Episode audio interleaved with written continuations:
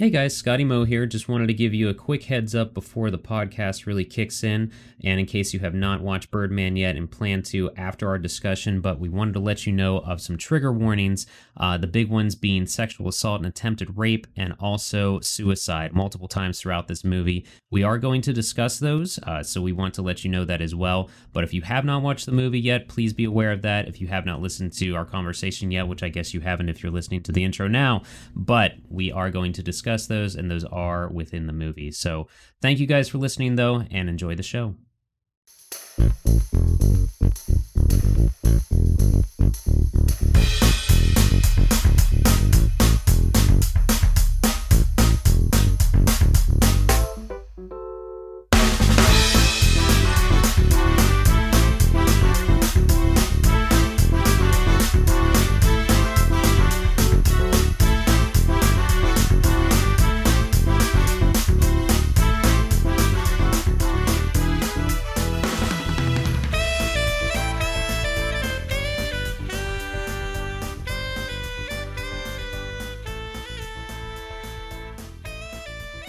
Welcome to the Static Zone podcast, where we discuss everything you watched back when TVs had a static snow cover channel before you popped in your VHS or switched over to channel 3.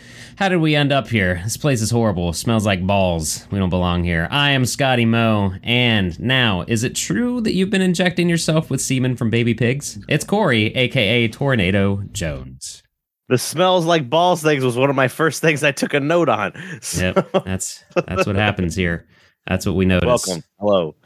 Balls and wiener jokes. That's what we take away from stuff. There's so, a lot of those. More in mm-hmm. this movie than I thought there were going to be. So. Yeah, yeah, yeah, most definitely. That in mind, you know it, everybody. We watched Birdman or The Unexpected Virtue of Ignorance. And I'm going to read the back of the Blu ray right now. Michael Keaton delivers the best performance of his career, says somebody from the Rolling Stone. Funky, nope. Uh, this is uh, funny, frenetic. Uh, when a has-been movie hero risks everything for Broadway, he faces harsh critics, a deranged alter ego, his estranged daughter, and a d- difficult stage star. Also starring Naomi Watts with Zach Galifianakis, Birdman. Is blah, blah, blah, yeah, that's fine. All right, that's enough. It's it would be so nice hardly they just yeah. gave the synopsis on the back of things anymore. But um, you can find this on Max. DVD and Blu-ray, and also the Amazon Prime. And right now, I'm gonna just run through the cast because it's star-studded, and we're not gonna tell you where everybody's it, from or in or whatever. There's a lot. Um, this might be one of the better known movies now that I looked at a couple of things out of the ones we've watched, I should say. Uh, so mm. we've got Michael Keaton, Emma Stone, Zach Galifianakis, Naomi Watts, Andrea Rise, uh, Riseborough, Jeremy Shamos, Damian Young, Natalie Gold, Edward Norton, Amy Ryan, Lindsay Duncan, and many others throughout. This was directed by Alejandro Inarritu. I might be saying his name wrong, I'm sorry, but he also did Babel, uh, a movie called Biutiful, and probably better known than this, or most recently known anyway, The Revenant, starring Leonardo DiCaprio, which was the movie that allowed Leonardo DiCaprio to finally win an Oscar. I still think uh, he should have got it for his Django uh, performance, but that's just me. So. Yeah. Um, and then the writer uh, writers uh, the director Alejandro, and then oh Jesus, I should have tried to say these beforehand. Um, Oof, yeah, you're yep. better at these than I am, though. Let me put some commas in here, though. Uh, yeah, Nicholas yeah. Uh, Giacobone and Alexander Dinelaris. Uh, and if we go That's to um, director Alejandro's awards that he's won, I want to mention these before we get in here. Uh, he was nominated for Best Motion Picture on The Revenant. He won Best Achievement in Directing for The Revenant in 2016. And then Birdman won a couple of things here, uh, won a bunch of Oscars, actually. Uh, Best Motion Picture of the Year, Best Achievement in Directing, Best Writing, and Original Screenplay. Play. They were nominated for three more. Famous movie more, we sorry. watched. um, well, uh, I wouldn't say that. I would say it's the most. Uh, uh, it's won the most awards for a movie we've watched. Um, now that I I do want to preface that with that doesn't mean it's for everybody. That might not even mean it's good because way worse it's movies have won way more artsy. awards. Yeah, it is artsy fartsy. So if that's Uh, not your thing, uh, if, if which is funny because once we get more into the movie, the the whole duality of like what people like to watch nowadays to what is actually art is what the movie is actually tackling. Yep. Yep. It's tackling a lot. So it's Um, perfect for this podcast. So yeah, it came out in it came out on October 14th of 2014. And if we go over to the numbers, uh, in terms of uh, we'll get through the the the money it made and then where it charted. Um, but Okay. the budget was supposedly 18 million dollars. Uh, domestically opened at 400,000, over 400,000. But then this says 42 million, so I'm not sure if 400,000 is maybe just this specific day. Um, overall domestic, it made 42 million. International, 60 million. Worldwide, 100 and over 103 million dollars.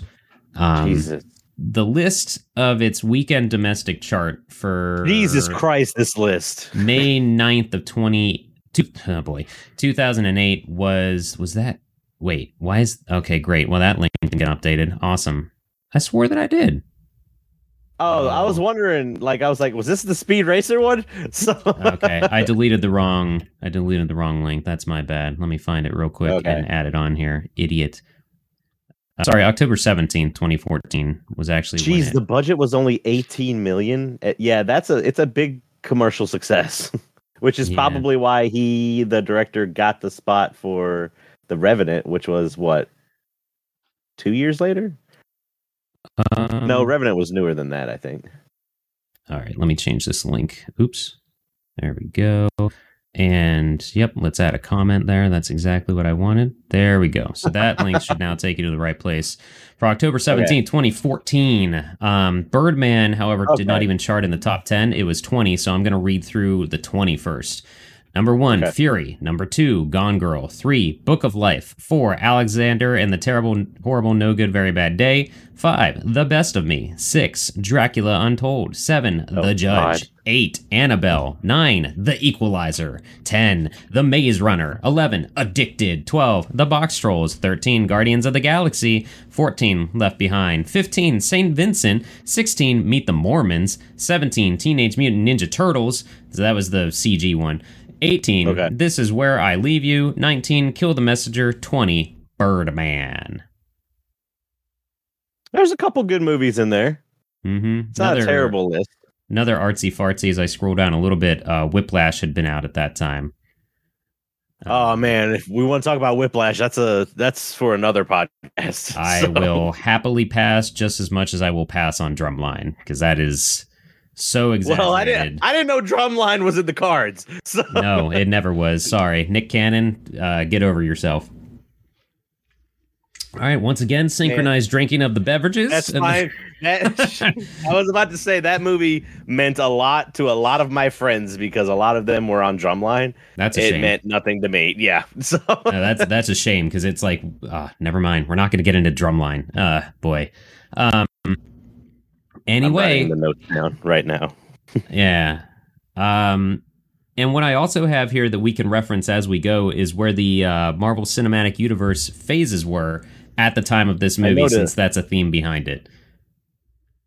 So Well, this is. I mean, this is when the ramp was starting. I would say. I mean, this is phase one. You are, so Avengers had already one. been out. Yeah, they, you had your first Guardians of the Galaxy movie had come out. Uh, I would say probably I remember Age of Ultron, and then that's where like I feel like some of the filler movies were coming in, which they they eventually meant like the first Ant Man movie. I was like, I don't care about this movie, but of course Ant Man was very important in the franchise. So Yeah, yeah. Yep, yep, yep. Um so that's interesting though. Like uh at this time, I guess we'll mention it since it's in the outline right here. At the time of this movie coming out, we had already had Iron Man 1, The Incredible Hulk with Edward Norton, Iron Yep. Man 2, the first Thor, the first Captain America, the first Avengers, Iron Man 3, Thor, The Dark World, and then Captain That America. Winter Soldier. So that's the second Captain America, the first Guardians of the Galaxy. So that's where we were at this point. We weren't at Civil War yet, but we were getting there. Um, and then this, yeah, second Avengers was just coming up pretty soon. Uh, but so we had had three Iron Mans, two Captain Americas, two Thors.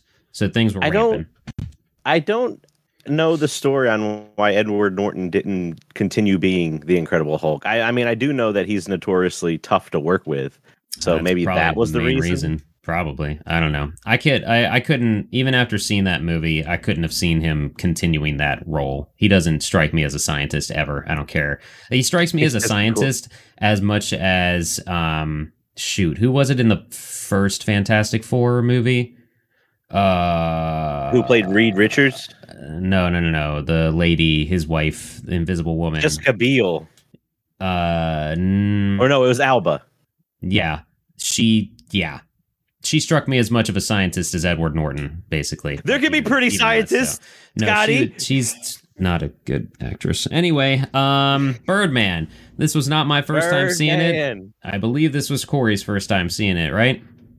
Yeah, I mean, this was around the time this movie came out around the time I was working at video or I was working at Hastings and all that stuff. So I'd seen it on the shelves and I'd heard numerous people say, "Hey, this movie's super good." Yada yada yada. I just never sat down with it, and I wish I would have watched it sooner because it's it's right up the lane of artsy fartsy that I love.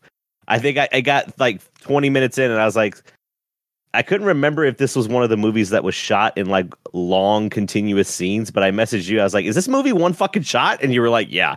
So Yeah, that's the only reason I knew about it. Um, I and I did not know about it when it was in theaters. I heard about it when it got released, and this was of the time that doesn't exist anymore. When there is at least a space in time between theatrical release and physical at Mhm. home release. Um, so I I learned of it, and I saw I think like a scene of it, and I was like, I don't need to see anymore. I'm gonna buy this movie, and I went out to Best Buy and I bought it. I tried to find. There's a um. I'm holding up the Blu-ray right now. There is a uh, a steel book that's all red that I tried to find, but it just was unobtainable at the time. Um, oh, okay. But yeah, and there's some bonus stuff on here. Conversation with Michael Keaton and the director. Uh, Birdman All Access, which is just the generic. There is a behind the scenes camera going on, and then there's a gallery Gotcha. of different photos and stuff. Um, but it's fun. The uh, the behind the scenes stuff is is cool to watch. Um, yeah, and then it comes with the fucking digital version as well. Hooray! Hope I can still download that someday. Um, spoilers. That used can't that now. used to be my Actually, jam. I wouldn't buy I wouldn't buy a DVD unless it was the Blu-ray digital or Blu-ray DVD digital copy. Oh, it's not even. I thought it would be like um. I forget what the difference. Yeah, there it is. Ultraviolet. Uh, Oh, I remember those. Yeah, that's. I don't think that exists anymore. I can't remember. Um. Let's hope not. Yeah, but this is. Uh. It is. It's. It's. It. It makes you think it's one long shot. There are camera tricks here and there, but it's still. It does that to keep you into it. Um. So this being your first time seeing it, before we dive right in, how would you tell someone what this movie is about? Even though I just read it. This movie is about mental illness. Okay. Um. that that is what this it. movie is about. A little bit. Uh if I mean cuz it's kind of trying to be like a on the surface it's like Birdman. You so it's some kind of like superhero movie. It it's not like the Avengers movies. It is very much if you love cinematography Mm. and you love dialogue and you love Drama. like psychologically understanding a character, then this shit is right up your alley. But if you're like what the movie says, if you enjoy more of like the action and the all that other stuff, this might not be the movie for you at all. Yeah, yeah, yeah. I would also add to that if you have ever worked on a theater production ever in your life, this is also Yep. for you because it is. Uh, you see all the backstage stuff. Yeah, it's it's pretty true to a lot of things that go on. There are like um angular cuts and like cinematic cuts to show the passing of time and stuff. So it's not it's not like an episode of the show 24 or anything like that, but No, Um, no, no, no. yeah, you don't get it- the hard cut to black and then come back up. You don't get that very often in this movie. Yeah, and it and I think what attracted people to it that wouldn't be attracted to it if they knew it was artsy fartsy is like the first scene scenes like the first scene of Michael Keaton levitating in his Uh, In his the, whitey uh. Yeah, but he's like levitating. He's like meditating um, in in the uh, green room slash dressing room slash his house right now. Essentially, I feel um, like he's probably he been lives. living there a while. Yeah, yeah. So it's I guess to give background with that, Michael Keaton's character Riggan Tom Tom is it Thomas or Thompson? Shoot, Um, Thompson, I believe. yeah, but Riggan, character Riggan, um, and Birdman was Birdman is an obvious play on the Batman movies where he was in Batman One and Returns. Uh, Michael Keaton was Batman in those. Uh, they are playing off of that as if they are the Birdman movies, and he uh, did do a third one, but did not do a fourth one. Um, and with that, also they take like the superhero, the MCU is happening in this world as well because one of the in the first scene he turns off an interview with Robert Downey, or it's like a red carpet event thing with Robert Downey. Yeah, Jr. something like that. Um, and as if it's not clear then, it becomes clear if you look at it long enough. The poster that he has of the Birdman movie, the title Birdman 3 is in the Iron Man font. Um, so that's there as well. Well, Uh, also too, anytime anytime that Birdman talks, he just sounds like a Batman impression. Like yeah, very much so. Um, but that's what they're playing off of, and the which I think is hilarious, and I'll mention this so I don't forget it later. They play off of this that Michael Keaton as Batman sort of kicked off. He didn't kick off that didn't kick off comic book movies, but that was like the first I feel set of comic book movies that people enjoyed and talked about beyond the weekend that they released. Um, it showed that superhero movies could be successful. hmm Yeah, but but even still, people were not aiming for that as much until the MCU kicked off more so. Um, but what's hilarious What's funny is with the that, MC with the. MCU stuff is Wesley Snipes thinks he's kind of the reason that the Marvel franchise launched. So sure he is. hey man, two out of three of those movies are actually pretty good. The third one's a fucking roller coaster of fun, but is what it is. how many people know? How many people walk out of that movie never seen Blade before? Realize like, oh yeah, it's a comic book. That's not. They're not comic I- book movies as much as like the as other ones are now. I think. Um, but the reason I mention all Yeah, that definitely. is it's hilarious because at the time of this coming out, which I kind of had to tell Rachel when she was watching it with me, I'm like, you had, because I watched this once on my own and then I watched it with Rachel when I took notes.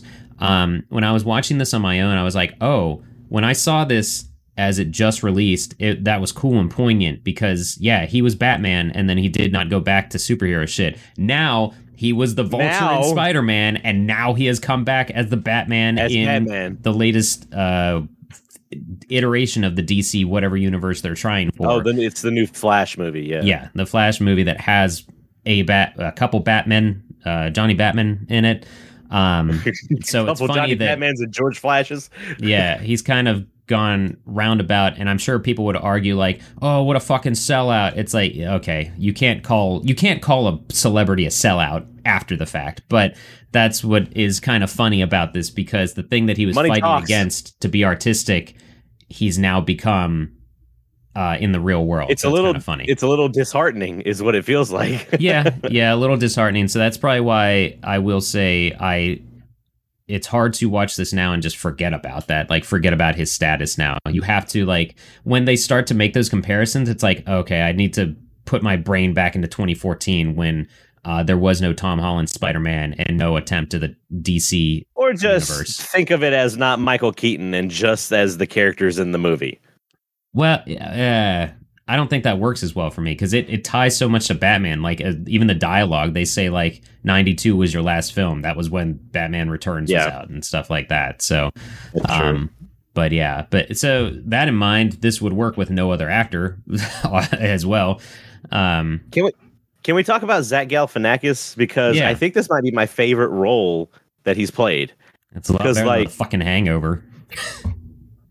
Yeah, you're not wrong on that. Uh, Dude. he just feels like Yeah, because he's alright. always like he's always like a comedy actor, so he's very like it's not his one show that he has where he interviews celebrities is probably one of the funniest things on the internet that I've seen before. Between but two it's good to just- yeah. Yeah, he's still funny in this movie. He plays uh Riggans' uh, attorney, basically, basically Attorney, producer, and friend. Yeah, Atto- attorney, producer, and best friend. Mhm. Uh, but that doesn't mean that he doesn't know how to lie to his best friend to make sure he's getting through an episode. So, right, right. but no, he's just eh, he's funny, but it's like he's a serious funny. hmm Yeah, he's all, he's he's equally about to lose his shit as much as Reagan is, but uh, Yeah. you know, and probably the best I've seen him look like physically too. Like usually he he's, he's, lost a lot of weight, but yeah, Yeah, especially by this time he had too. yes, um, yeah. So I mean, I have a bunch of uh, notes and things highlighted that are mostly quotes and other things to kind of lead up to scenes that we could talk about. Um, but it is. Uh, I will tell people up front if I didn't say spoilers already. This is an, an anxiety induced film, so if you're looking for a chill time, don't put this on. Uh, I realize that also that was hard for. There are about four times I thought someone was jumping off a building. Like yeah, yeah, yeah. It's not a chill thing, but it had the it it's of the movies we watched, it has the most ups and downs and the most drastic ups and downs that I think we've seen in any of, uh, of our retrospective library because there are intent there's intensity which the soundtrack only emphasizes with just a dude uh, on a jazz drum set um and which is not i didn't know that that was the the the basically the score slash soundtrack to this so that was just a bonus for me as a drummer that's Like, the I only was- thing I knew about the movie was that Oh, it had a very unique score.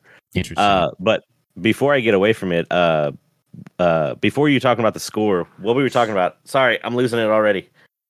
So right before the score, you were talking about. i don't know uh Nah, anxiety I lost it too.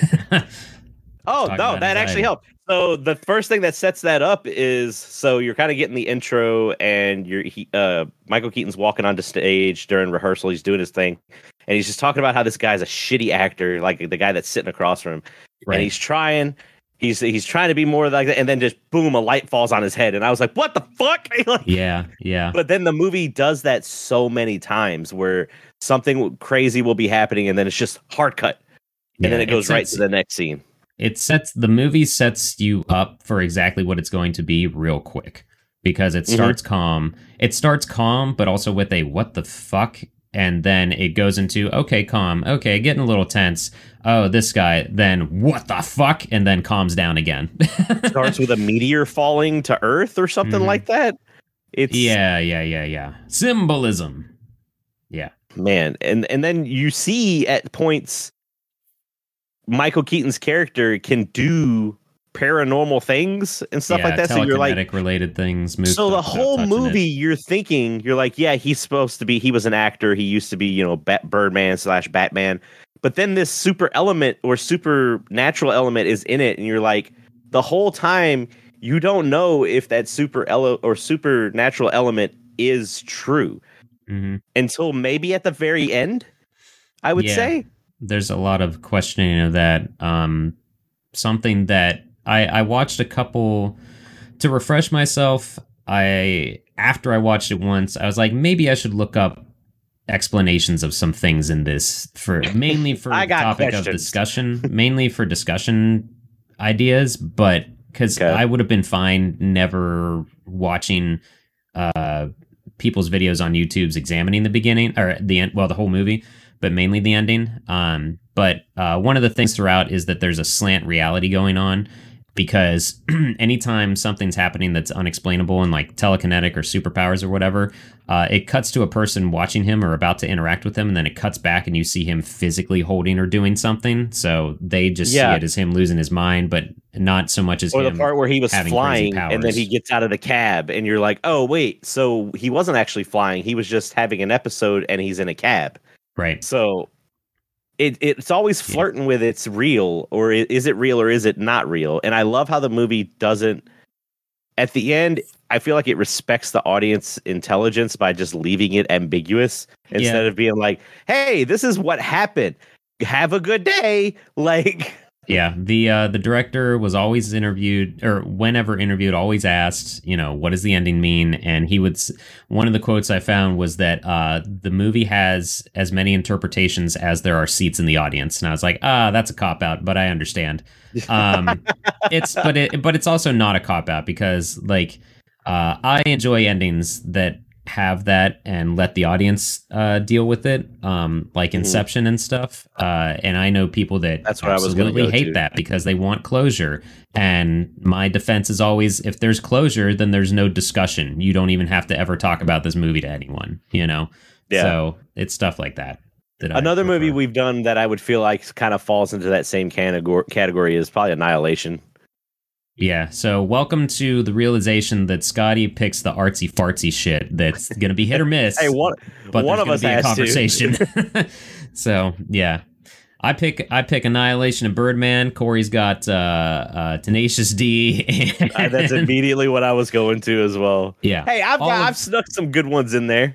all of which the previous stated movies might be enhanced with a certain choice thing accompaniment. Beverage. uh, I was gonna say something else, but yeah.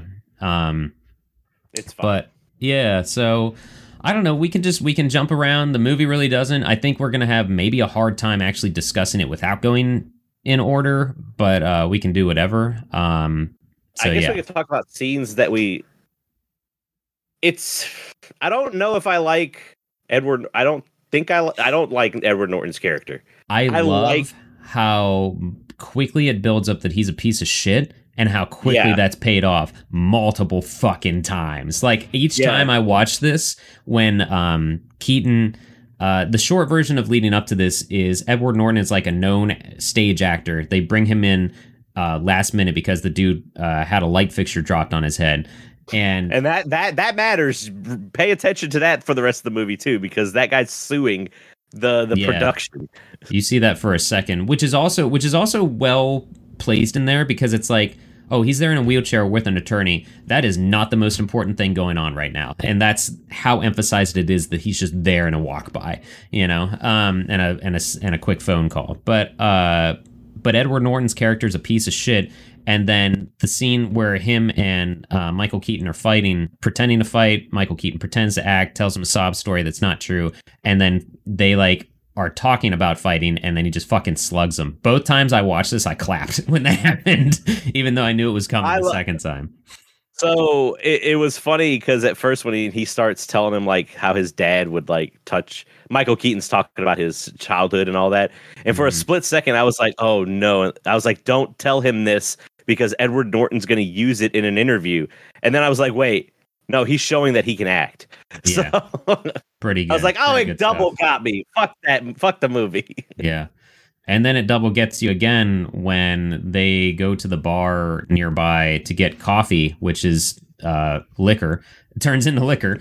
And then That's what it you is. see that New York critic, Edward Norton, talks to her, and they're clearly buddies. And she's like a, she's just a fucking crotchety bitch that writes, she's A a, she's a play critic, a theater critic.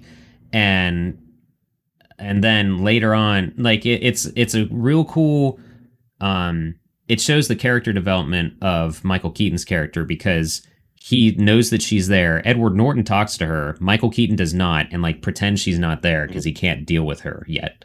And then the next time he's in the bar, he fucking deals with her directly, like to the point Boy, that does- it's like, I know this is New York and it's just a bar at night, but he probably should have been asked to be removed, even though he didn't. Well, when he broke the glass, yeah. yeah, I was like, everything was cool up until then. But then, like, even she was just like, even after that, she's like, I'm still gonna kill your play. Yeah, she said, uh, "Let's be clear, you're a celebrity, not an actor." And I was like, "Ooh, Ooh, yeah, that was that that was the line that got me. I was like, Yeah. man, there's a lot of people nowadays that need to be told that line. yeah, that's that's like one gonna be continually a re- one of the most relevant lines in this whole fucking movie because it is, God, it is so true." Um, but the uh, not about his character, but about just people uh, that make too much money. Um, but that scene, just the reason I mentioned that is just like, just like Edward Norton getting punched in the face. That scene is also you you don't think that he's going to talk to her the way that he does, and it's so satisfying that he does, and that he just like basically calls her out for her bullshit. Like, have you? He said everything except for saying, "Have you even fucking been on a stage to do what you are judging?" You know what I mean? Yeah, So yeah, that it's uh, like he God. picked up her notebook. He's like, "Did you even watch this one, or are you just right rip, talking about it?" What was Yeah. he saying? He goes, "These are all labels. You're just labeling everything. You're not talking about the technique. You're not talking about the creativity. You're not talking about how she basically. He also it came down to you don't lose any fucking money with the words that you say. right. he goes, right, any right. you any everybody you talk about, it affects their livelihood. Mhm. And I was like, "Whew, boy, that was this is getting a little real up in here." Yeah, it's I've I've related to that so many different times uh because I've been on a stage with multiple Mhm. bands and stuff, and like I've actually performed, and it would make me so mad to see other things, other acts, other musicians, other whatever, like on a stage, and then like people just having conversations when they're performing or talking or whatever, and it's just, uh, yeah, Not taking it- it seriously. Drive me fucking nuts. Yeah.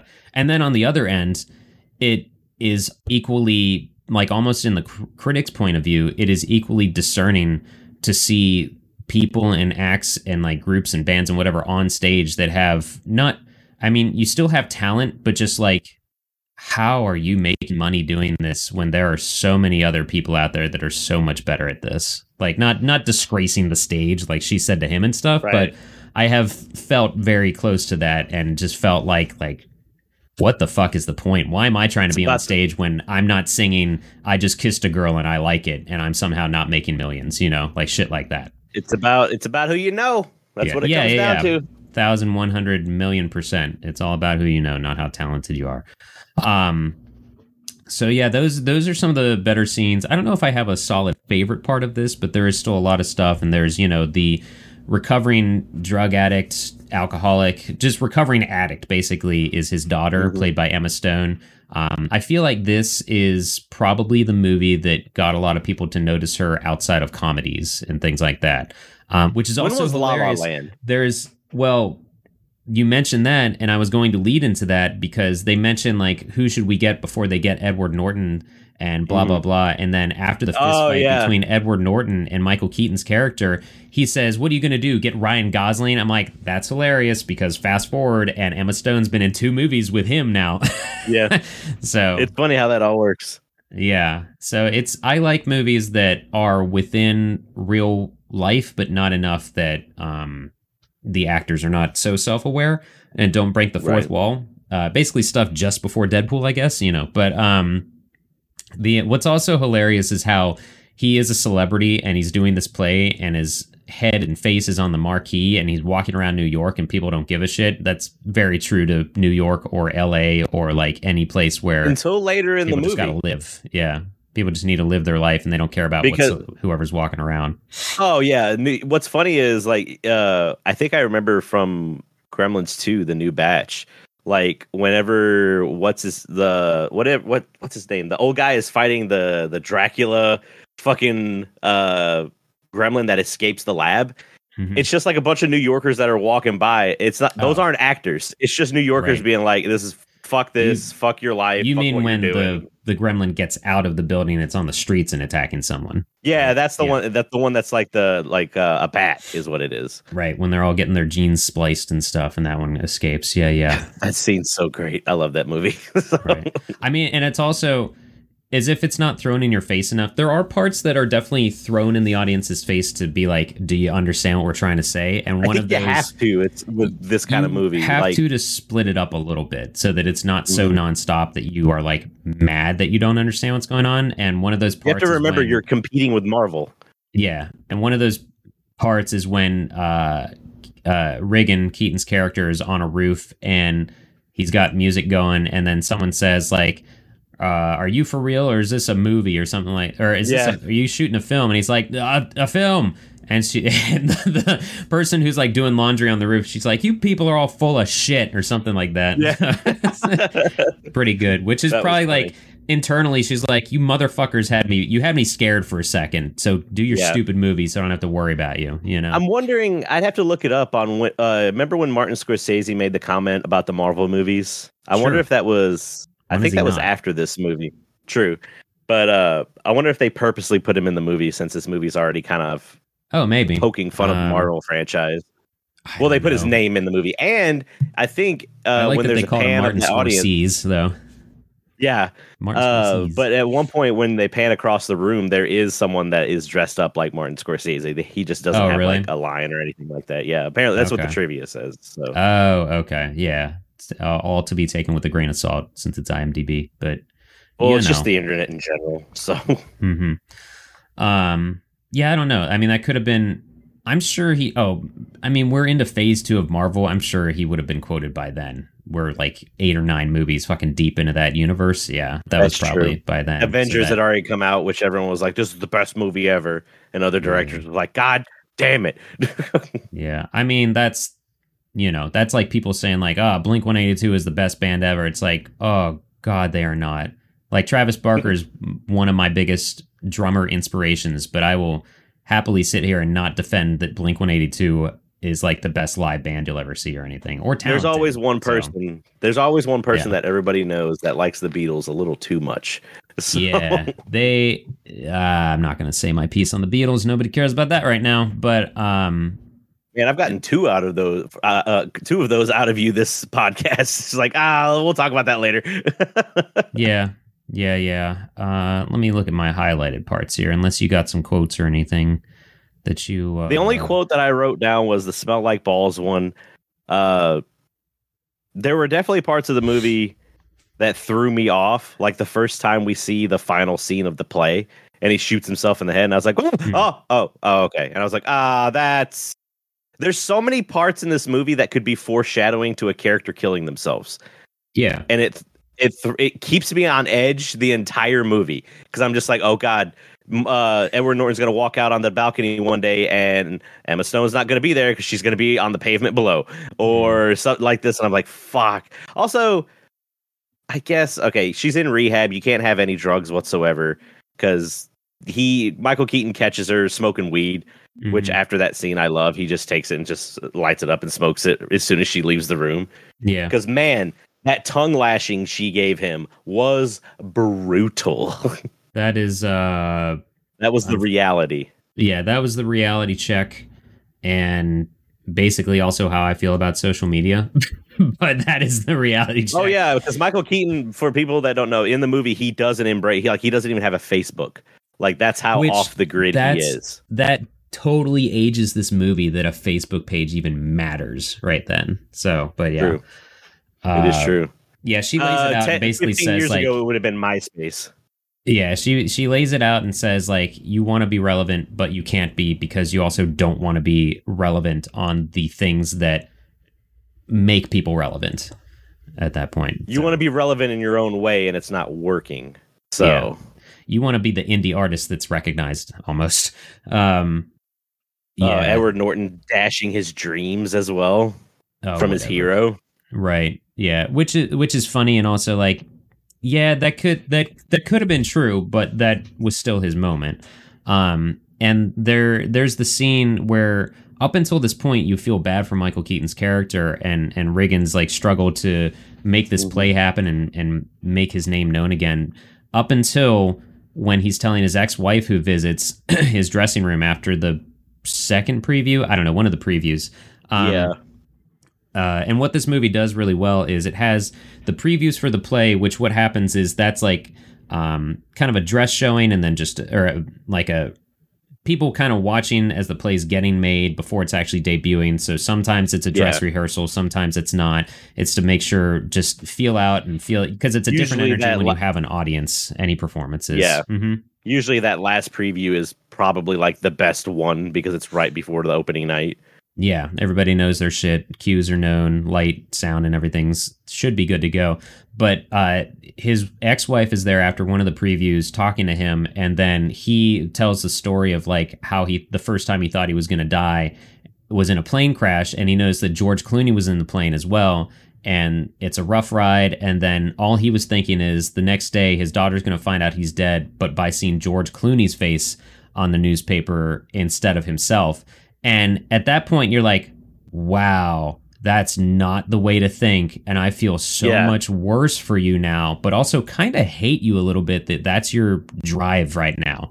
So I think at So that he- point, yeah. that's a part in the movie where you go one of two ways with your train of thought. Either you've given up on Riggan or you're like, all right, let's see where this pans out because I'm still kind of fighting for him, you know? He might, yeah, he might have. Uh, well, it's human nature to want to root for the underdog, but when you notice that the underdog is kind of a piece of shit, it's kind of a little bit harder to root for him.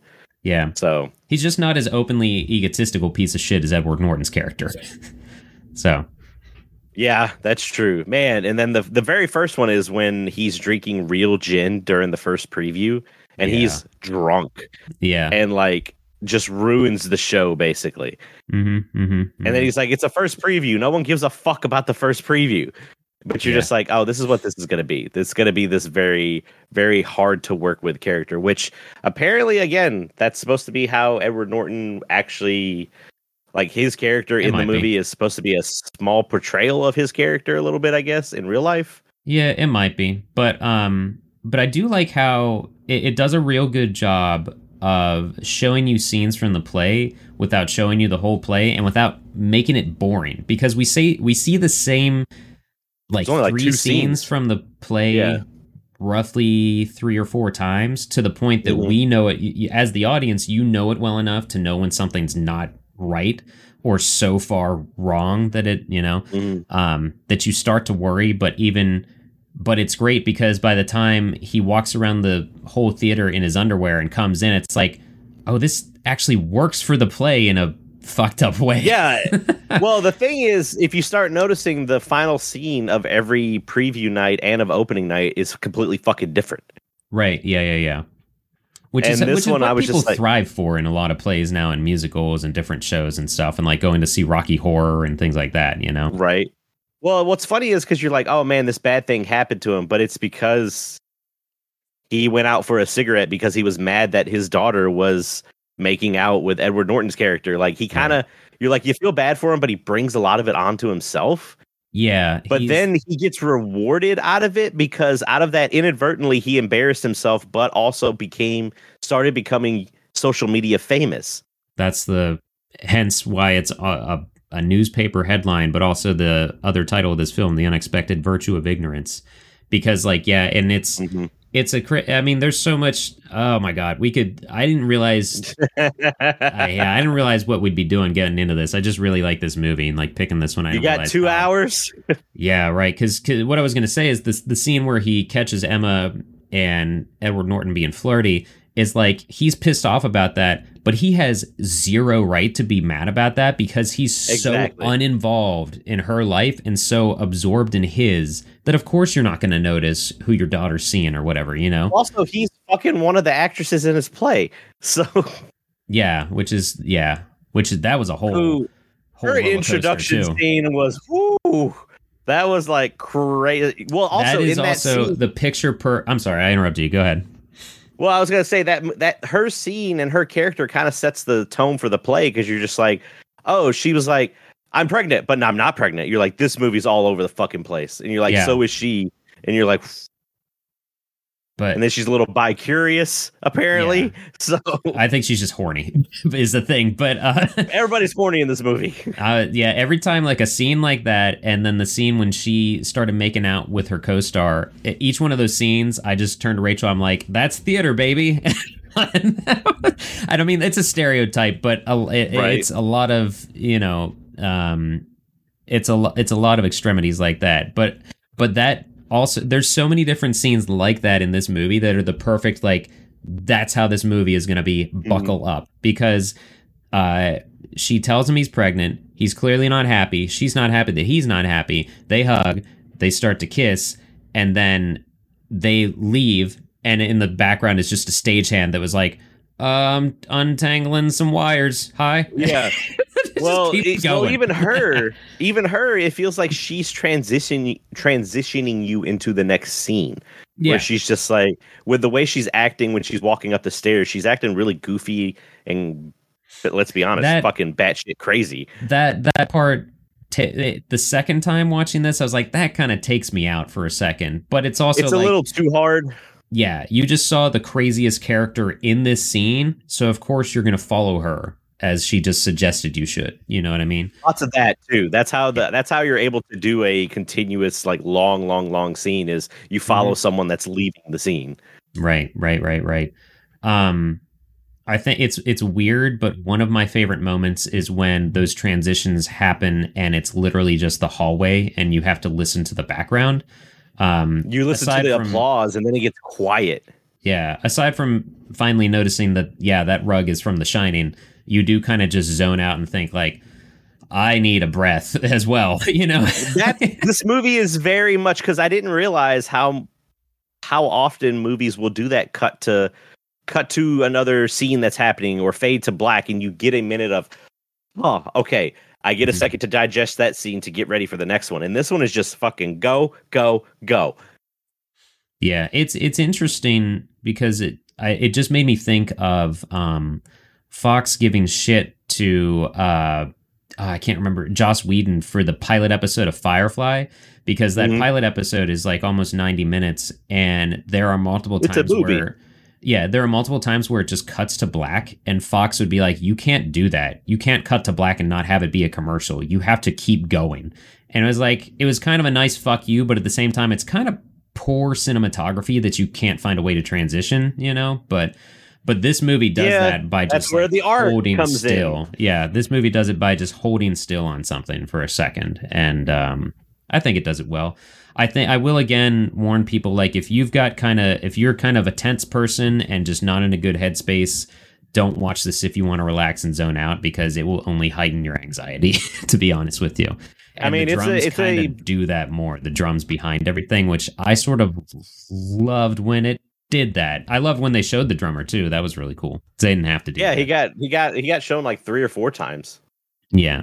So, and speaking of like sounds and things, um, I found the second time watching this, I was turning up and turning down the volume because anytime the Birdman Yeah. character in the costume would talk, it was just too loud.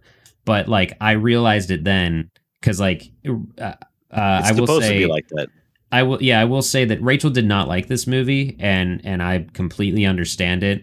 And I she said it was too depressing and I was like, "Oh, it was depressing?" Like I didn't even understand that it is a depressing movie because I enjoyed oh yeah it so it's much. a very depressing movie Yeah, so maybe be warned about that. Um I'll put in at the Oh shit. I might edit this actually and put in at the beginning trigger warnings because it does have a lot of hard trigger warnings in it. I should have said at the beginning of this episode that's Um, true yeah because it does have it does handle a lot of harsh thing a lot of it does handle a lot of harsh thing blah what i was saying with the this volume is not of the street movie fighter the animated movie so no not at all which is kind of also why i picked it because we've been on like an anime goofy fun time nonstop kick you had to bring Um, us back down to reality so I guess so. Yeah, I had to slap you and tell you life sucks again.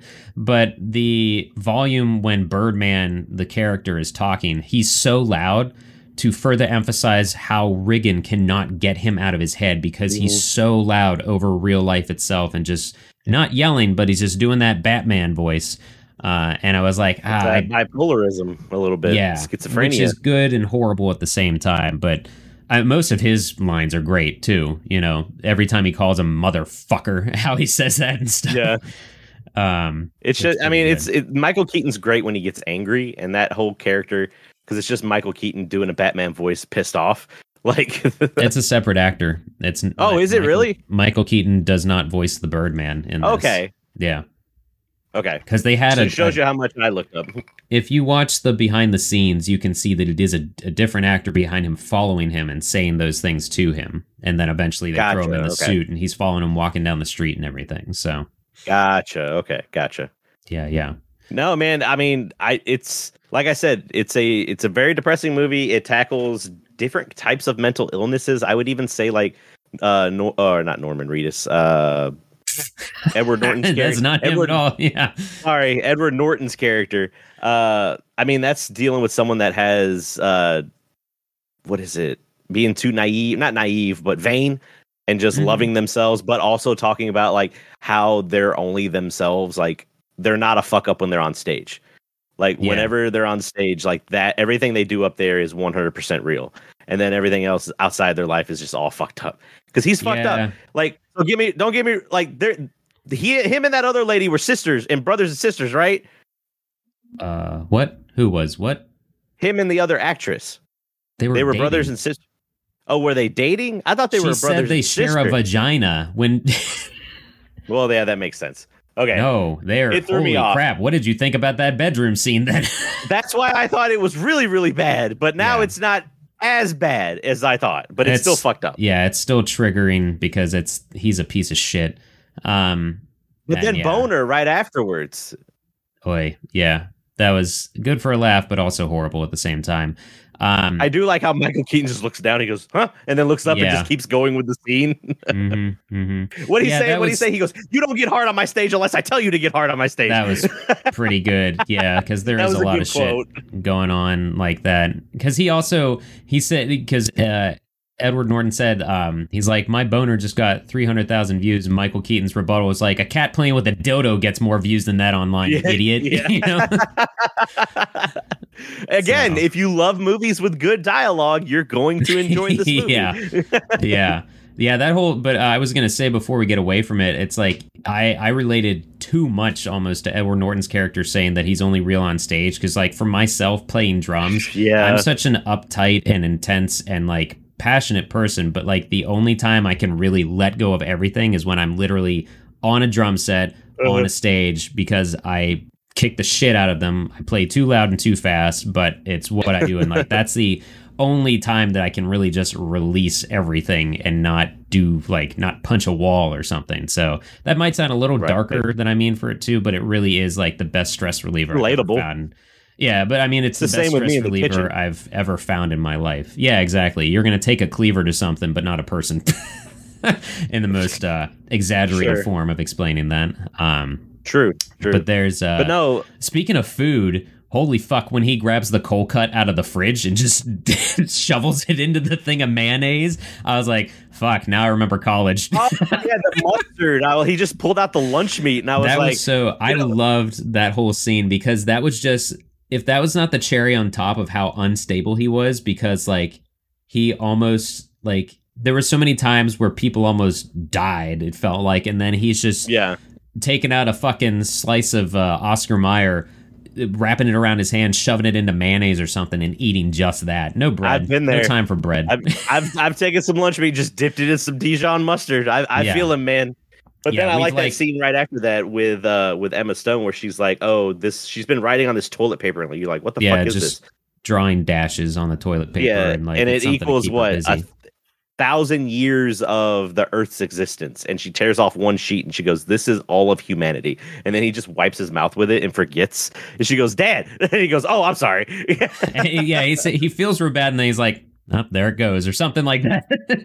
He goes, like as "What- easy what as she Either she or he said uh, humanity wiped out in one instance or something like that. So Mhm. Yeah, you get in, between the fucking seriousness and the mental health health issues and all this other stuff.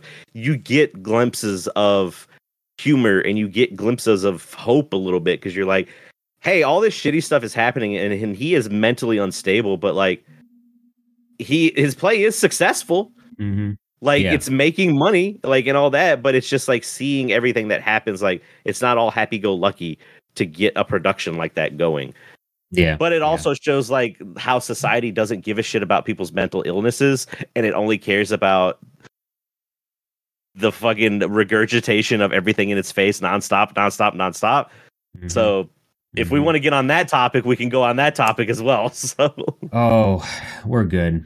I don't think. Uh, I think if this movie came out today, it would have to be 20 minutes long for anyone to absorb, try to even try to absorb it. You know what I mean? But, well what's uh, crazy is i was going to be like this movie didn't come out that long ago and it's nine years ago so Yeah, yeah, almost like, 10 oh, years. great. Yeah, that's pretty nuts. Um, let's see. I'm gonna. Yeah, we could. What's crazy is we could really. This could be the shortest episode, or we could turn it into the longest episode of this podcast. But uh, I'm gonna. I think we're of my, holding like, back purposely. parts. So Yeah, there's some intensity that uh i we're not discussing, but you've got to see it for yourself. Even everything we've just described, you still have to see how these scenes play out because it's it's it's magical how fucked It's- up everything is. Um, it's a movie that is cinematography, like it is cinematically a beautiful movie. So if you enjoy cinematography and you enjoy uh whippy dialogue and like really like I mean what's funny is if you enjoy actors acting, you will like this movie.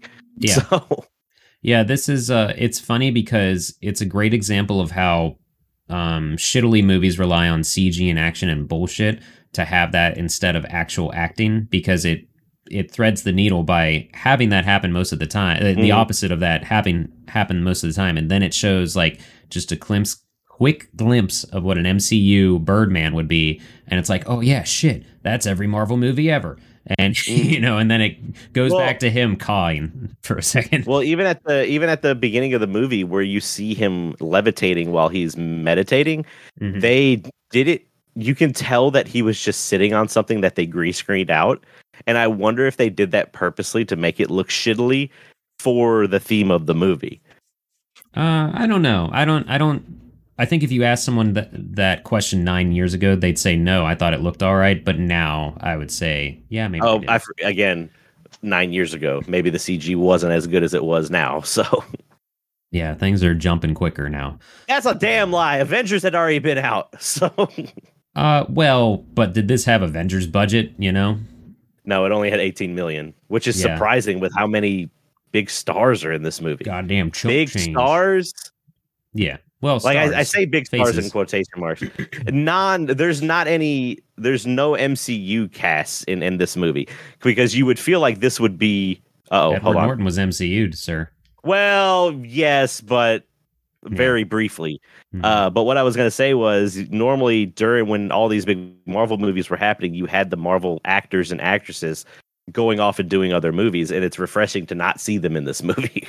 Yeah, it even makes reference to uh, Jeremy Renner. Jer- or I never get his Jeremy last name Renner, right. yeah, Renner, yeah. they put him in a cape too. yeah, exactly. yeah, they lead to that. Yeah, which is funny because most of the Avengers don't even wear capes, but yeah. No, um, they don't. Yeah, good stuff. that's real funny. But no, yeah, it's very like I said, first time viewing it. Uh, I would definitely sit down and watch it again. Hallie didn't watch it with me this time, but I don't know.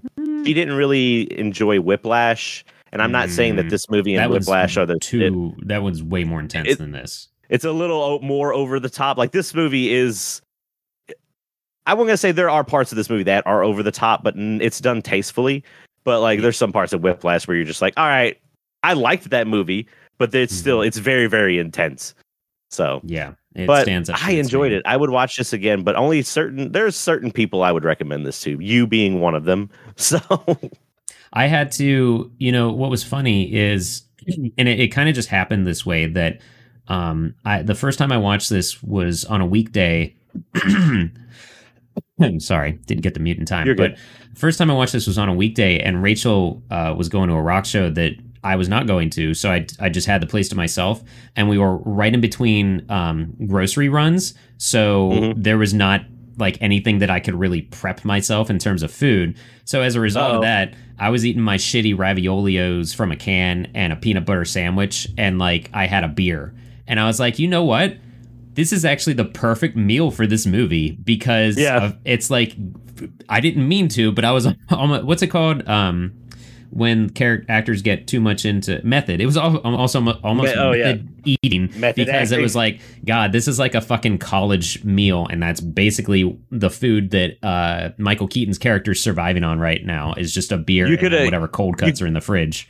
you could have got. Hey, no, hold on. If you put it on a board, you can call it a charcuterie board. It's all right. You can fancy it up. Right? yeah. Charcuterie boards are just adult Lunchables. Always remember that. Yeah, That's all they are. thousand- So thousand percent. Um, so it was it's kind of funny. everyday that- man.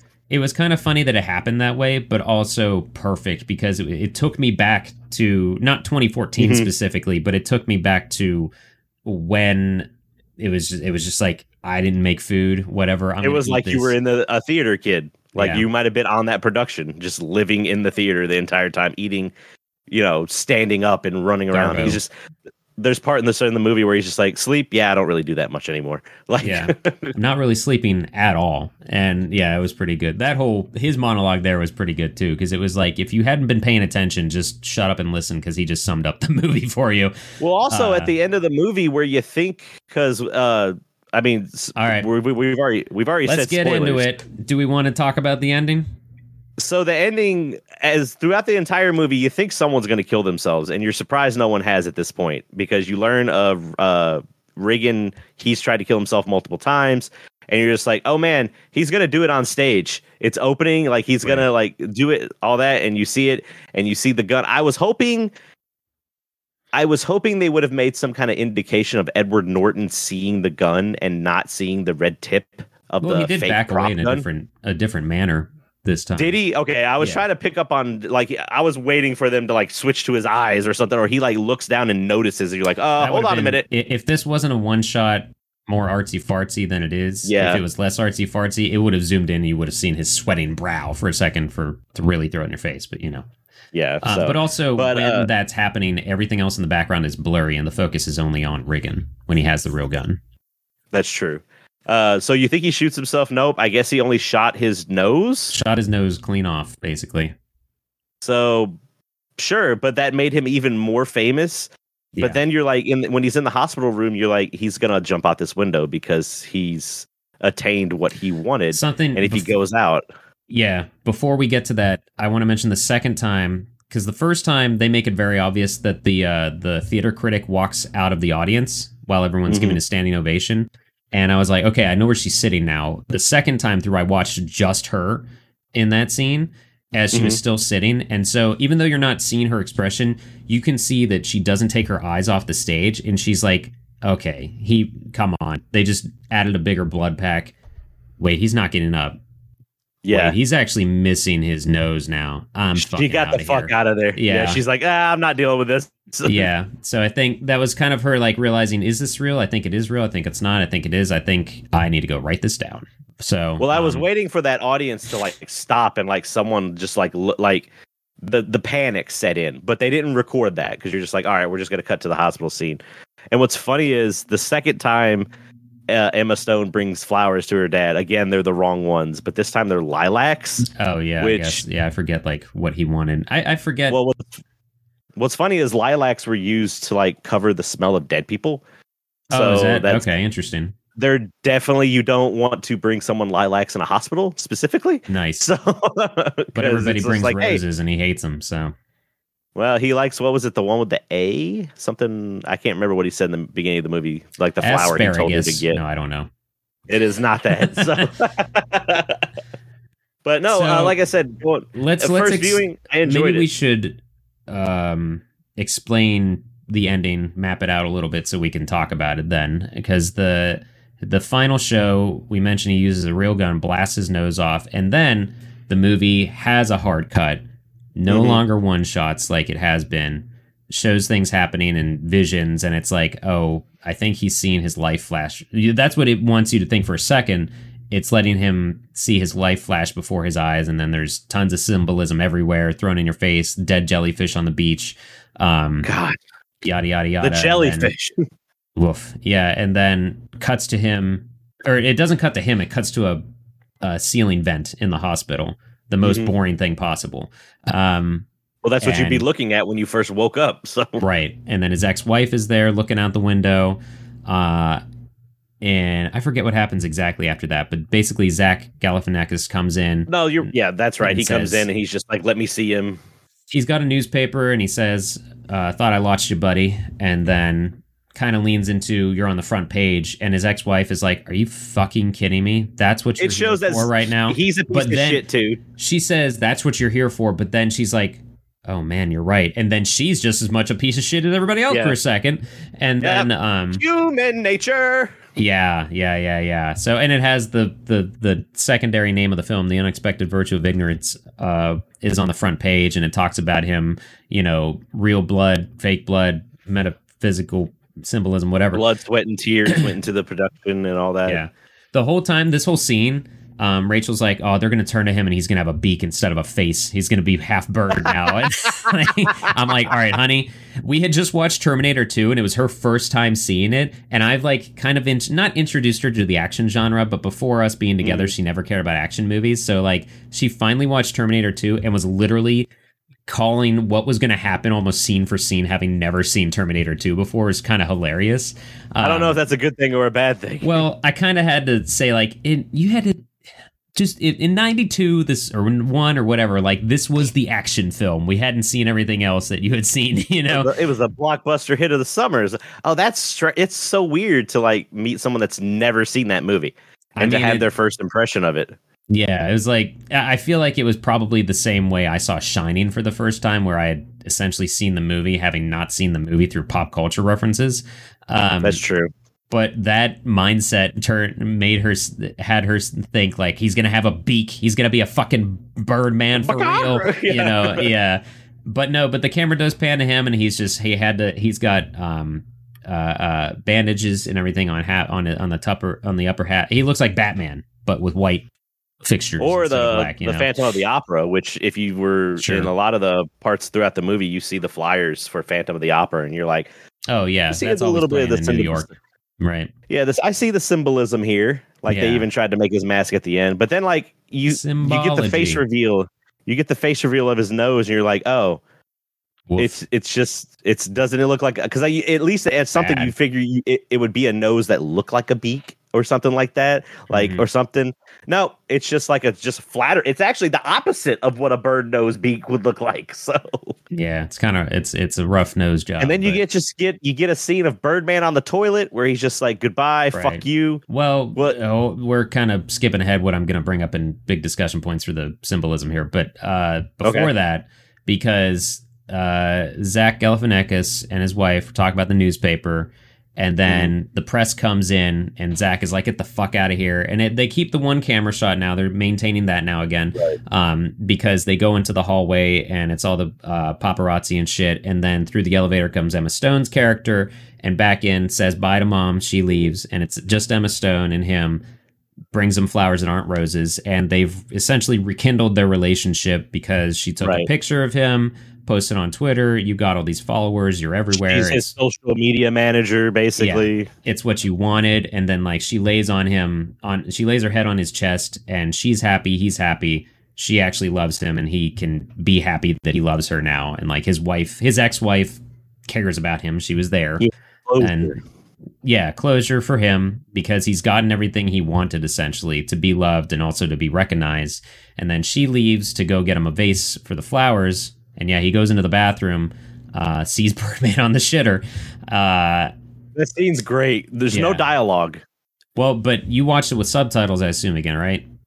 Yes, so you do So- hear him murmuring a little bit to Birdman. Yeah, I didn't even. I remember not catching that the very first time I watched this because now I do watch things with subtitles. So you see him say to Birdman, uh, "Bye bye, says- fuck you." Uh, So that's when I was like, bye-bye. oh, he's going to kill himself. Like he's going to jump out the window. Yep. He sees the birds and Yep. all that. goes to the window, steps on the window ledge, and the camera pans away. You don't see how he exits the window exactly, or how he exits the ledge, I should say. And Emma Stone Right. comes back, looks around, doesn't find him, looks down, doesn't see him, looks up, and smiles. End of movie. So that's the part where I'm like, where was he a superhero for real? Like, what's going on here? Hell yeah. So And that's why I like the movie. It didn't pan Oh, to him good. being like, ah, in the Birdman costume or anything like that. yeah. Yeah. You know? It Yeah. was just per- a perfect ending. Like it just to close Oh, a movie like this out, I Mhm. felt like it was like I didn't need to, that was what I was afraid of. Was like it was either going to end too happy or it was going to end too on the nose. And Too- it did end happy, which is fine, but it was left well, completely It ended with a smile. Let's not say it ended happy. It ended with a smile. it's still pretty fucked up. You still see like the like oh all this is just the the issues haven't been solved. Right. Yeah. They're just noth- like yeah. a band-aid has been put onto it right now. yeah. If anything, they've been heightened. But uh Mhm. the um the uh the the the audience it, it doesn't end we've said this on multiple when we've discussed multiple movies it ends in a respectful way towards the audience because Yes. it doesn't throw anything in your It respects the well, audience's intelligence. yeah it does throw stuff in your face but it doesn't at the same time so um Yeah. It throws a lot at you.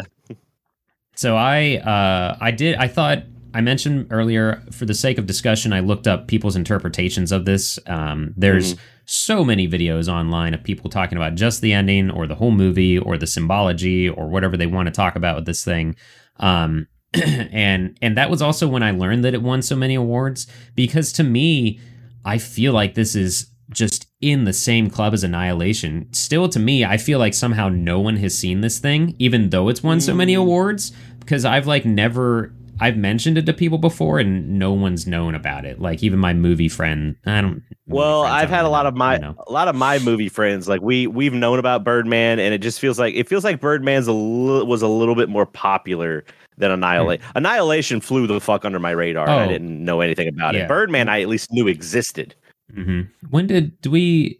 When did Annihilation come out? I forget. 2019. Mm, no, was it, It that was- recent? It was one of our. It look at my was really close to when we first started the movie, or when we Uh, first started the podcast.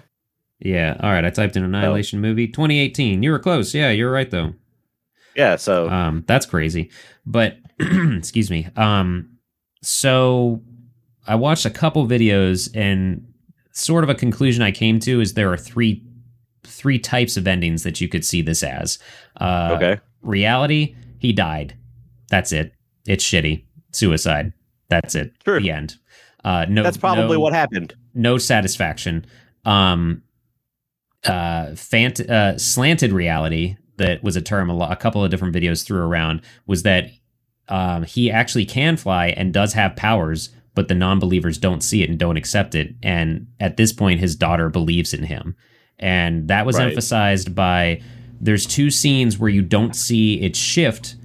So the end, the this, but the thing is, there are two endings, or there are two scenes where he has powers and then you it doesn't cut to someone in there that then cut back Mhm. to them seeing normal life because and, Right. an example of that is when he's trashing the room and like moving stuff and with without touching it and like things are getting thrown he pulls an entire shelf down by pointing at it not by pulling it down and then Zach Galifianakis opens up the door and you see Zach's face, and then you go back to uh, Riggan, who is then holding crumpled paper. He's physically touching things that he was destroying rather than manipulating them tele uh, telekinetically. Yeah, he start. Yeah, he just started. Yeah, I didn't notice that until you pointed it out. Yeah, yeah, yeah. So that doesn't have that doesn't get solved twice. The first scene in the movie when he's levitating, and then he just walks over and he turns off the TV by pointing at it, and then it's a Skype call. Another thing that dates this movie is that Skype calls are happening. That was the one I Uh, was like, well, right now it's Teams. Like everyone's is on Teams now, and then you're like, ah. Because Yeah. at first when I heard it, I was like, oh my god, that's the Skype sound. Like Yeah. I hadn't heard that in years. Yeah, it's just as- it's it ages it just as much as hearing the generic iPhone ringtone in in movies. Yeah, um, that's true. But so like that's a scene where uh, there is no non-believer or bystander coming in to take us back to reality. And uh, another time when something like that happens is, and it's not acknowledged, and it is acknowledged, is you know we're brought back to reality, like you said, when he is flying and lands and then walks into the Mhm. theater, but then it hands back over, and a cabbie is he didn't get his fare, so Yeah. he's running in after for the taxi cab. Um, but this is one of the two scenes besides the intro where he's levitating, Mm-hmm. no one else interrupts it. You just see it happen and then the movie goes on. In this one, no one takes you out of the slanted reality of him flying because if it did, then his daughter would look down and see his body. But it doesn't because she doesn't, she looks around more than she looks up and doesn't see his body. She looks up and then smiles because since she believes in her father and and loves him and accepts him for what he's done and who he is now, now she's accepting that he has these powers. That's the slanted reality ending that I have established from all of these. And then That's the, tough one. Though. the fantasy one uh, fantasy in Riggan's point of view is the other one. Like I'm kind of summing up so many videos I watched and that they're like I said, the director said like every amount of seats is the amount of interpretations, you know.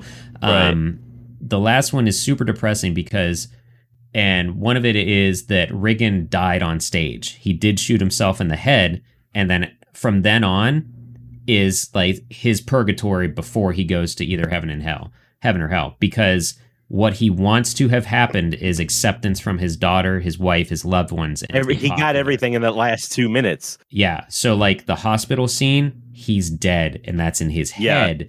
That his daughter is happy now, That is happy true. with him, loves him, and then he can actually leave by jumping out the window, and she's still happy. Birdman doesn't say a word during Yeah. this purgatory. right, right, So- right, right. So that's the Maybe. th- kind of the three endings that I've established from the different ones here. Whatever your men, your your mental health state is, that's the ending Yeah. you'll want to go with. So right, right, right. Yeah. So, and it was also what was interesting uh, in one of the videos I watched. Um, I'm sorry, I'm not giving credit. I just like kind of binged theories of this, so I don't remember who said what. but uh, one of them mentioned like, yeah, you do hear sirens, like police and ambulance sirens and stuff, but they're like within seconds of his daughter looking out the window. They would not be there that quickly, you know, for anyone having just jumped. Uh, I mean, so- they're at a hospital, so maybe. well, eh, okay, so that well, they wouldn't have that. Actually, that makes even less sense that sirens would show up because they're already at a hospital. Yeah. Um. Yeah, it'd Like- just be, be be people running out there. Right. So it's yeah. I don't know. What do you? What do you? Do you have a theory on what actually happened, or a, or a thought on like did he just jump and that's it, or what? I think the just the ending is supposed to be open for interpretation. Like Yeah. it's fine. It's it's okay if movies are like that. Like everything doesn't have to be so black and white and like this is how you're supposed to feel. Like you are allowed to think and have open-mindedness when it comes to your form of uh art that you take in, which it's a double not a double entendre, but it's just like oh, that's the theory of this movie and that was what the whole theory of the play was supposed to be of as well. It's Yeah. like this is the this is the real art. This is uh yeah, I I don't know. But I mean, I really enjoyed it. Like you're you, Cool. you're lucky you got a co-host that loves depressing ass movies Yeah. and uh like this is my jam. So hmm If you're into emo music, you'll love Birdman. Um, uh give me one second my Voicemeeter reset itself. So give me 30 seconds I'll be able to hear you, again.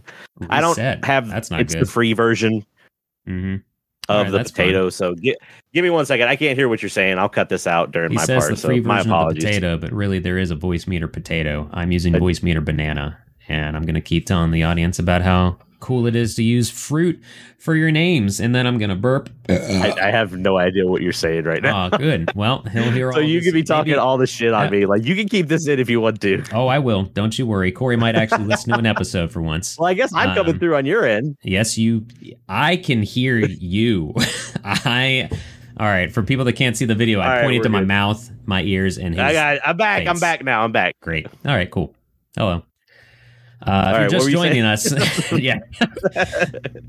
um, I completely forgot what I was going to say. Oh no, I remember. I do remember. Uh, I mentioned how I bought this before ever ever seeing it. Um, I do remember the first time I watched it. Uh, I rewound and like watched it frame for frame because the way it's shot, uh, the end when Emma Stone looks out the window, you still have part of the window reflection that she, like of the window that she's in. There's still the reflection, so I kept like I was watching frame for frame. I'm like, I want to see is he and am I going to see him fly away? That's what I was looking for the whole time. No, stop also, trying though- to break the illusion. Also, fun fact: you cannot open windows in hospitals for this exact no, that- reason. That's what I was like. mm, all right, this is movie. This is movie making. right? Yeah, yeah, yeah. That's for this exact reason. Well, it's the same with Uh, hotels. Oh, really? Uh, I haven't. I guess I haven't tried to. Um, so, oh, let's see here. Uh, we've got some factoids. There were factoids galore for this thing. Um, but the oh, and instead of opening the window, okay, I didn't close it. I minimized it. Scared myself for a second. Um, I'll read through a couple factoids we, that I found on the IMDb. Take them all with a grain of salt, Okay. as always. Uh, I kind of mentioned it, but carpet visible within several backstage corridor scenes is the same iconic hexagonal carpet used in Stanley Kubrick's The Shining. Like it's not even like a reference; it is literally that red and white. Or Oh, is it like really? off white or something? But um, or maybe it's like a yellow. I don't know. It's the same pattern though. Um, and the other factoid is there are only 16 visible cuts in the entire film, which is so you could tell, like, okay, if they just kept a camera steady for one split second, there's not someone on scene or on in frame that you could Right. have a cut there. Or you could notice a cut if you're thinking about it. Um, and then I'll just read through these other ones here. Given the unusual style of filming long takes, Edward Norton and Michael Keaton kept a running tally of flubs made by the actors and actresses. Emma Stone made the most mistakes. Zach Galifianakis made the fewest. He actually did mess up a few lines during the filming, but played his mistakes off well enough that the shots were included in the film, which I think is very That cool. makes sense. And Yeah. probably one of them is when he's like, you're the one that got me into this shit. Like that, I feel like that's his strongest scene when he's like almost breaking down Yeah. into tears and then bringing it back. Like you fucking get it together because I can't get it together. you know what I mean? I'm the only he he goes. I'm the only one keeping this shit up, keeping this thing afloat, Right, right, right. Yeah, it's pretty good. which he really is. Yes, yeah, yeah, yeah. He's doing more of the director's job as the producer. Um, but uh, and then the next bullet point here, similar to how Michael Keaton Batman reflect Birdman reflects on his earlier role as Batman, Edward Norton's character is a parody of Norton's own reputation for being very abrasive and difficult to work with. Um, so that's interesting. But also in an interview, Michael Keaton said almost immediately in the interview how like this character is so far from anything that I am but that's Yeah. why it was fun. And I'm like, okay, I feel like he kind of felt like he needed to say that also. Yeah, I'm not Um, like this. yeah. Uh, and then I have a long one here because I'm a drummer. Um, I even have in the notes here for Corey, it says buckle up. Buckle up. Uh, All right, here we go. here we go. Antonio Sanchez's celebrated musical score, performed almost entirely by drums, was disqualified by the music branch of the Academy of Motion Picture Arts and Sciences, the AMPAs, because it didn't fit their tight criteria. Sanchez received a note from the award committee explaining the decision, quoting Rule 15 of the 87th Academy Award rules, and writing that it felt, quote, the fact that the film also contains over a half an hour of non original, mostly classical music cues that are featured very prominently in numerous pivotal moments in the film made it difficult for the committee to accept your submission, end quote. So after Sanchez and Alejandro G, uh, the direct or one of the writers, had appealed this, a special meeting with the music committee was held. And although they had quote great respect for the score, considered it superb, they thought the classical music was also used as scoring and had quote equally contributed to the effectiveness of the film, and that the musical identity of the film was created by both the drums and the classical music. Uh, the Academy decision was not overturned. But uh, anyway, that all that in mind, the score was recognized with every major precursor award, and Sanchez Yeah. did uh, was awarded the Grammy and the Critics' Choice Award for Best Film Score, and also nominated the Gold Derby Award, Golden Globes, and the BAFTAs. So.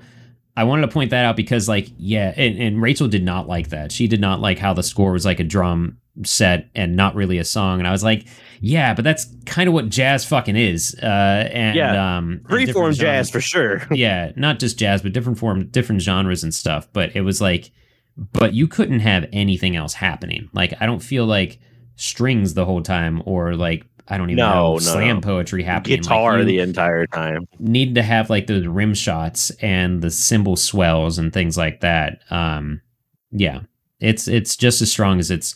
That that's the thing is like I usually argue with movies that the soundtrack is uh, only powerful if you don't even notice that it's there because that means it fits perfectly. But this one Mhm. is the opposite, but I would argue it's just as important.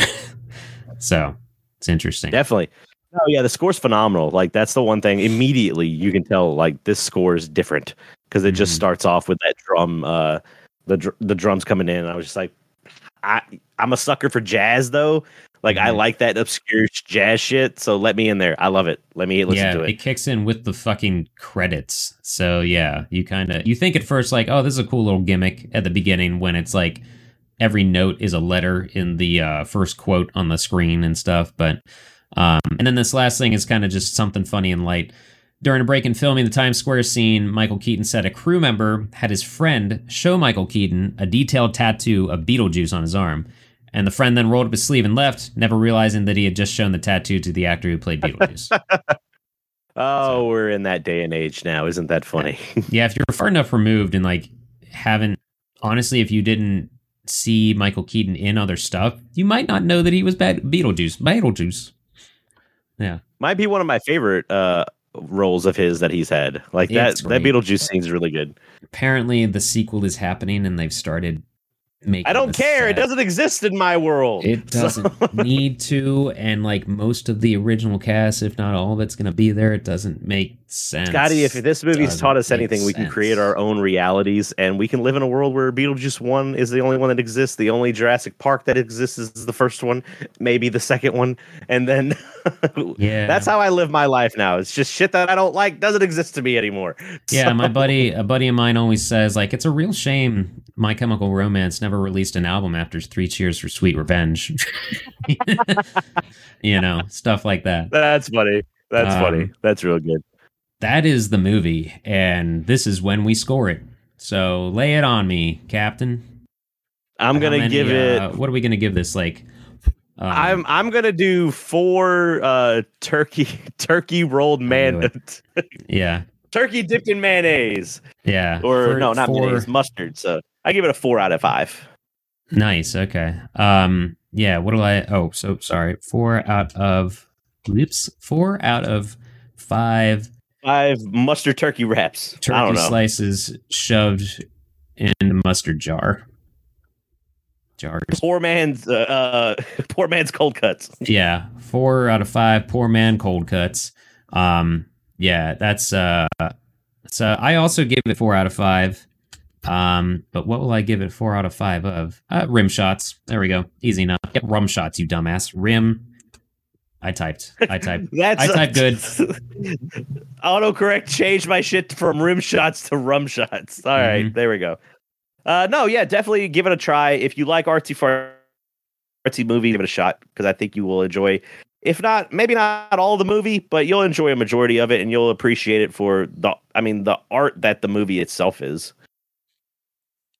Yeah, it's it's a lot. Um, so it and what attracted me to it was the literal one shot idea, and it does that. Um, and I had no idea what I was getting getting into, but still really enjoyed it. So, um, and it's interesting that um, it's it's a good movie. You can enjoy it, and you can enjoy it even though it's depressing. Um, it was interesting that Rachel and I kind of connected on movies uh, outside of music. That's what we've connected with, and I love this, and she did not at all. And I think that's the first time and that's happened. okay. But yeah, but it's interesting, and it, I, I feel like it's worth mentioning because I'm not going to like change my idea of it or anything. Um, so it's good. Uh, that It's was a lot. What'd you say? It was a lot. I was just Yeah. sitting making fun of you. So. oh yeah, I'm losing my voice. This was I, I was wondering how this was going to go because I had band practice yesterday and screamed a lot. But um, woof, I'm an idiot with my throat. That's what she well, said. we're gonna get you some. We're gonna get you some lozenges and wrap this shit up. So yeah, I'm gonna go have some tea, um, some chai tea or tea tea. Uh, but uh, that was that's from the Spider-Man movie Across the Universe. I got it. Okay, there we go. I got it. Um, we don't have a I next movie it. picked yet. Uh, we never do. Um, this came out a little late because of Except life, when we do. and it's whatever. We're gonna be maybe. Well, we'll we're on our own schedule because we we run our own show, bitch. Um, oh, yep, there it is. There's the punk coming out. yeah, I don't think I whatever. Uh, so that's it, and we don't have anything. Uh, let's plug some stuff. I guess we do have stuff going on outside of this podcast. yeah, we got so- things happening, all that Mhm. stuff. Uh, I'll go first. Uh, I ain't got shit going on, so I'm Great. I'm in the back. I'm in the background. I'm starting to work on some uh, stuff in the background. So just uh, follow follow this podcast. Follow me on Twitter. I'm on Instagram and all that stuff too. So, but all that's down below.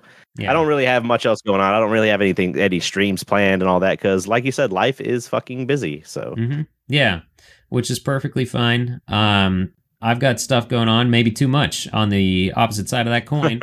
uh, the Static Zone coin. I stream every Thursday uh, and kind of randomly uh, on other days if I feel like it. I just took my Dreamcast online for no goddamn reason and played some Quake. Um, I made it Oh, for through no reason. Evil. Yeah, made it through Resident Evil, and that was a lot of fun. Um, but that's every Thursday. My Twitch and everything is through my socials. You can find it on there. Please come and hang out, and also hit up my YouTube where I have done unboxings, uh, and also about to do a new pickups video. And by the time this comes out, it will not be out yet. But I got that Tetris Chicken McNugget, and I unboxed that. There you go. Corey's shaking his head because that's all you can do. I didn't know you. I didn't know life. you actually fucking bought it. I knew you shared it with us, but I didn't know that you bought that shit. So. I got one, baby. Again, it's all in who you know because don't hop on eBay trying to buy something from China. That's all I'll say. That might sound worse than it should, but hey, just trust me on that. The, that's that's the day that we live in. That's the day and age we live in. Yeah, yeah. Um, So that stuff's going on. Uh, we're gonna start having more friends and buddies and stuff on the podcast as well. We're gonna Get their that, ideas yep. for movies and things like that. And uh, Extra Life is still happening, and we're starting to ramp up for the big marathon in September. Um, but again, just hit our socials, hit us up, share this, like us, review us. That does help us out. That lets more people know what we're screaming about online. Um, and all of that in mind, if you're getting a little bit of static, don't touch that dial because you are right where you need to be. The static zone. Oh, oh, yeah. the sun decided to come out and fucking Put blind me with his presence. yeah, you look like you're in prison now. That's no good. All right. Oh god, we're out.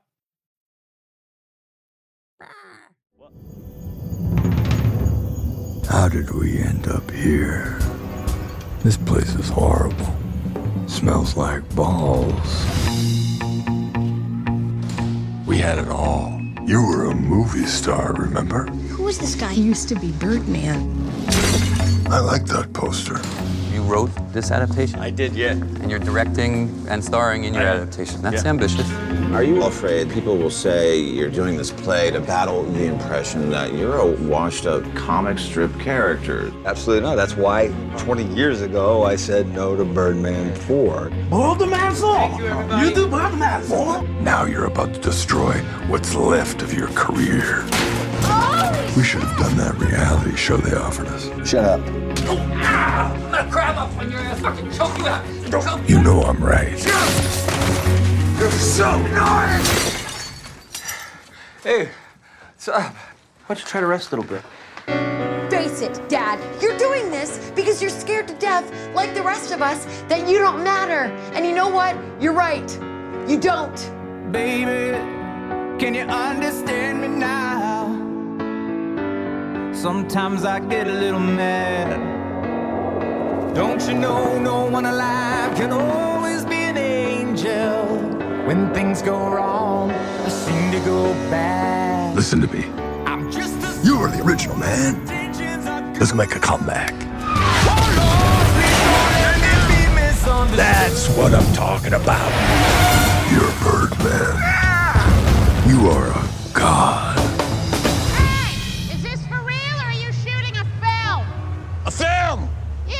People are full of shit. Music. He's a Hollywood clown in a lycra bird suit.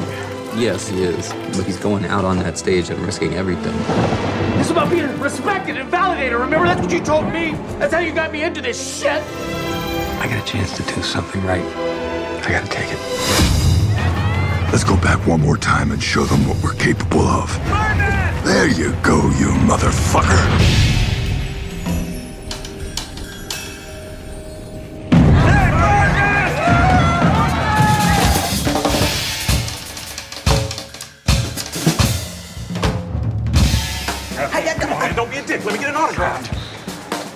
You fucking rock.